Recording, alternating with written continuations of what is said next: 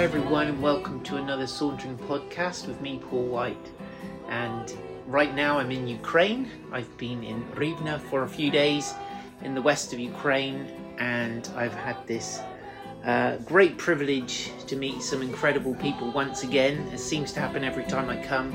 And today, I've been talking to a wounded soldier called Andriy Omelchuk, and he was fighting in Soledar, which is effectively the front line. It's very near the, the famous now city of Bakhmut, and he was badly injured when he was shot in the leg um, in a nighttime um, action. So um, I just had this incredible conversation with him, which took probably three hours altogether, but just a little excerpt which I wanted to share with you, which I hope you find insightful and inspiring.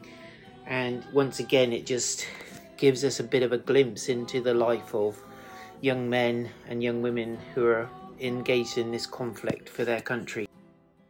So I'm here with Andre, and Andre is currently sitting in front of me next to his computer screen. He's got a baseball cap on and shorts, and on his left leg, you can see a dressing and some wounds and some big, big stitches. And I know just from talking to Andre, he's home having been severely injured in the battle at Soledar recently. Um, and he was just telling me about this incredible um, escape, which was made possible by two guys from his battalion so, Andre, thank you for talking to me. Thank you for sharing your story so far. And I'd love it if you could just tell the people listening just a bit about what you were telling me um, about these incredibly brave guys and your situation, what was going on. So, uh, I'm just gonna like repeat myself. Of course, of course. yeah. Uh, okay. So, I remembered, I guess, a little too much details about that. I'm sure. so it's been a Friday, the thirteenth, January 2020. Serious? Yeah. Oh my. couldn't make it up, could you? no. Uh, the funny thing is, uh, the morning that day when I arrived to Soledar after having like rest for a couple of hours, uh, someone told me like it's Friday 13, something bad's gonna happen, and no. I was like, no worries, it's a lucky day for us. It's yeah. gonna be fine. Uh, I never knew.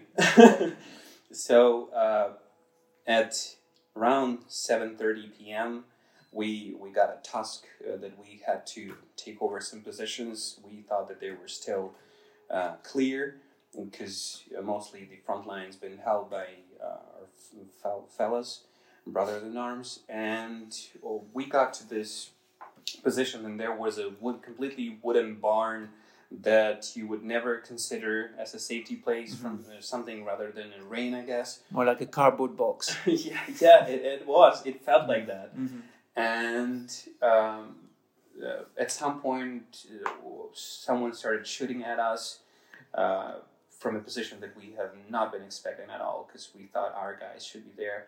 And so we started firing back and uh, at some point i just felt this uh, warm uh, feeling spreading throughout my hip and I, I felt some adrenaline kicking in. So wow. I, I, I, thought something wrong. Yeah. so I dragged myself back like for a meter or something.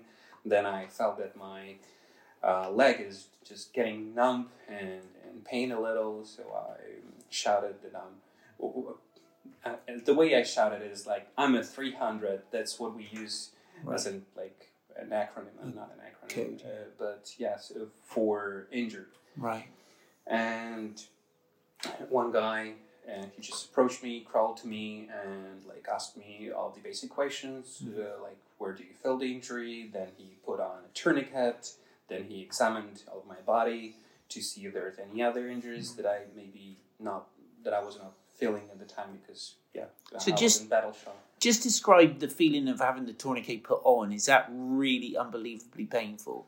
Uh, no, not at the time. Not at the time on. when they put it on. yeah, but it gets progressively worse. Yes, uh, progressively is the word because it's it's a constant progression of getting worse and worse, and um, you're also as a human you're losing that um, that spirit, I guess, in a way where you can uh, w- withstand this pain. Yeah. So yeah, at some point, so I was like just laying and waiting for, for me to be evacuated. Uh, at the time, ge- getting some, yes, given some information that I saw from the place that I was injured, and then later on, I was like getting more and more in pain, and I was like moaning. I guess. Uh, So.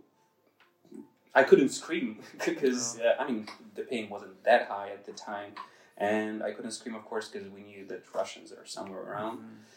And then at some like two hours later, um, uh, another group uh, distracted the forces that assaulted our position, and uh, the group of eight uh, that I was in tried to escape from this barn, and uh, like five meters off the barn, we heard a grenade hit the ground Wow. just right beside us. It was thrown from a building next to barn. Because you showed me on the map, and it's all quite clustered together, isn't it? Yeah, it's like five to ten meters. Yeah, yeah. from- There's the Russians in one about ten meters away. Yeah, Yeah. we we were not sure if they were there at the time, Mm-hmm. but yeah, that was the way to find it out. And so someone just threw me aside, and everyone spread out, fell on the ground. So how many seconds have you got before that thing goes off? I mean, well, usually, or Or on this occasion? Um, No it, way. it it felt way more than it was at the time. Sure. because this is uh, how your brain works. in Slows everything down, Yeah, yeah. it slows down. Uh, thank God Mm. for that function of our brain. But yeah, it's just it's just fractions of seconds. Seconds actually, Wow. like Wow. two sec up to two seconds maybe Yeah. or three. Because usually when they're throwing it on a close range, they're just pulling it off, waiting a second or two, and then to make the effect even uh, Wow. better. Yeah, but we had like two seconds. It was enough. Thank God to the trainings we, we, we've had for this. And no one got injured by the grenades. We threw a couple of grenades back into the building uh, to, I guess, clean it up. And then, uh, so after this, there's, and I gotta remind you that there's a, an ongoing combat within like 10, 20, 10 to 20, 30 meters Mhm. uh, around from different sides. You're you're just you're hearing these bullets flying over your head, and so guys spread out, and then uh, uh, two men. Uh, one is Ruslan Lisichnikov. Um, he a funny guy from Mukachevo, the Transcarpathian region. Uh, he he was the first one to get back uh, for me. Uh, and then he, he just asked, if I got any new injuries, if I'm fine, if I can hear him, understand. And then another guy also crawled um, to our position. Uh, he's just 20 years old, so it, it, it is very. I, I want to point that out because Yeah. that's not something that you would expect from a 20 No. year old, especially compared to the other To come back um, for you. Yeah, yeah, Yeah. guys that have already lived a life a little Mhm. by themselves. Because I mean, I, I can say that at twenty years you've seen life because because you've not. No, absolutely. yeah, and so these two guys came back and they've been like crawling and dragging me. Uh, I can't tell you how much time it was because, as Yeah. I said previously, it, it felt But- like an eternity for me. Machine gun fire going over your head. Yeah, yeah, it's, And- it, it, never stopped. And So- this guy Ruslan, he you said he was not very tall. yeah. You used to call him a dwarf with typical soldiers. Of, of Not very- course, of course, Yeah. yeah, yeah. We're, we're, we're it's it's a it's a community of men Yeah. who's joking uh, about everything. Yeah. Yeah, we're trolling each other. Uh, we're, we're we're we're also like, yeah, that's the way the call signs also Yeah. formed. Usually, I mean, his was formed in a different way. It was like Fox because of the first part of his uh, last name. Okay. Uh, Lis means fox. Okay. So yeah, uh, but uh, in general, yeah, we've been trolling him a lot about his height because he, he was like a meter and a half or something Wow. with a cap on. Uh, I mean, it's actually same in Ukrainian. Yeah. Uh, but, But these guys dragged you across this field. yeah, these two guys are complete legends for me because because this is the thing that I will never forget in my life. Mm. Uh, yeah, being I, I thought I was dead there. They saved you Yeah. without any doubt. yeah, no doubt. yeah, yeah. If if not them, uh, I don't think I would have gotten up. And did you see them after you were evacuated? Um, I've seen uh, them only through uh, video calls Mm-hmm. because Ruslan had his birthday on 28th of January, I guess. Mm. So uh, I really wanted to make some good gift for his birthday because it, it, it wasn't just like about gratitude and you, you want like to kind of like do your part uh, w- when you're feeling gratitude. And no, it was just something that you want. I wanted him to feel good on that day Yeah. Uh, especially. And yeah, we, we bought him some, um, how do you call it, like a magnifier, I guess. And then, unfortunately, he was killed uh, Oh, two weeks later on February 10th. I'm so sorry. Uh, yeah. And the other guy, Roman, he's, he, thank God, he's alive, uh, though he's been, I'm not quite sure how you call it, like, it's not a battle shock, but it's when something blows up around you and you're getting like this a concussion or something. Okay. Uh, Yeah. so so he's had some type of that injury. He's Mm. seen some flashes, so he needs to be seen by doctor, and he's just still waiting for some paperwork right now. Uh, but yeah, these guys are true legends. for me. and, Yeah. and there's plenty of stories like that. out And we- online. Just by even telling the story, we want to honour these guys, don't we? And really recognise them for. So this is the thing that that I say a lot. That uh, first of all, um, unfortunately, uh, their stories like been written and Yes. ended, Yeah. and the um, only way that we can like continue their life is by remembering them, Mhm. sharing these stories. I mean, unfortunately, these aren't like the funniest stories that we've witnessed together, but but yeah, this is like.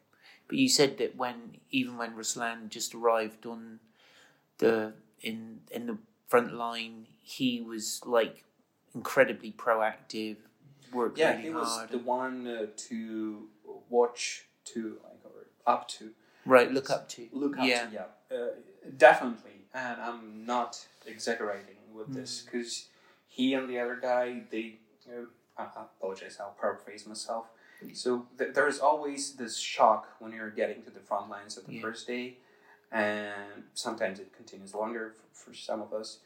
Uh, but these two, Ruslan and Vitali, another guy, uh, who unfortunately also was killed the same day as Ruslan, uh, they were the two uh, who adopted the first.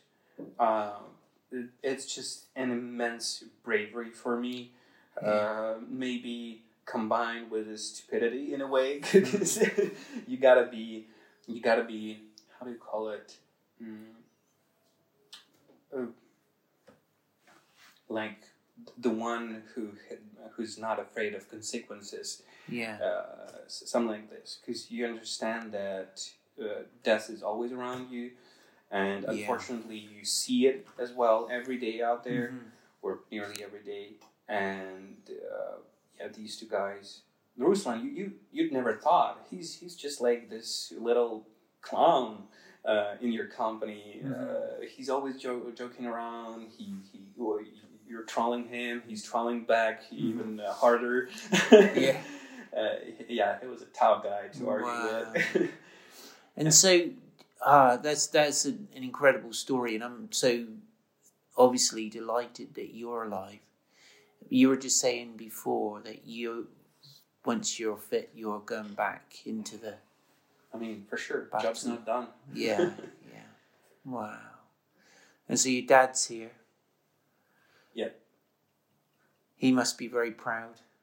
Oh, I won't be interpreting that for that. Yeah. I understand this. His dad is very proud. Yeah. And, um, you know, someone who has become a bit of a friend of Ukraine, I, I feel very proud as well to know you and to have heard your story, and I really appreciate you sharing it. Um, you, I know your dad's a pastor. How's it affected your faith? Are you like, where's God? Eh, there can't be a God, or where are you at with all that thing, if you don't mind me asking? Uh, it's a good question. Uh, so I've heard that uh, the way some people approach it and think about it, that um, how could be there a God if He's Mm. letting all of this happen? Yeah, yeah. Uh, on the other end, if you're actually there for uh, most cases, I'm not talking only about myself, but the other guys that I've met and that we've discussed this a lot. Uh, you can't be someone else other than a believer out there Wow. because, because of things that you see, Wow. because of the many miracles. So the fact that I'm here sitting and uh, having this conversation with you is a sequence of miracles. Come on. Yeah, So yeah. yeah, so it- Because you were saying before that some of the things you witness and the conversations you have with the guys when you're back in relative safety is that the things you've seen are even more far fetched than a Hollywood movie. Uh, yeah, so uh, comparing to Hollywood movie is mostly just like a joke used in Ukraine because Sure. like because uh, where would you see in such a combat or something like this? Right. Uh, of course, in movies, but the real life is is different. It's more rough for sure because these deaths are real. And though these stories that you witness there, the miracles, like I mean, you just witness them on a daily basis. Extraordinary. Wow. Wow.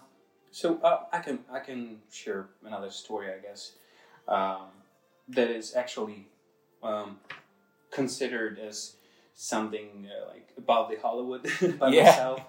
So one of the first days um, in Soledar, uh, a couple of our guys they went to a position where they just had to do some monitoring and watching out Mm. the positions and reporting in case they see something.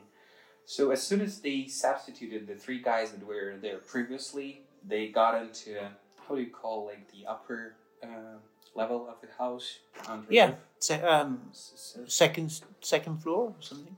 First floor.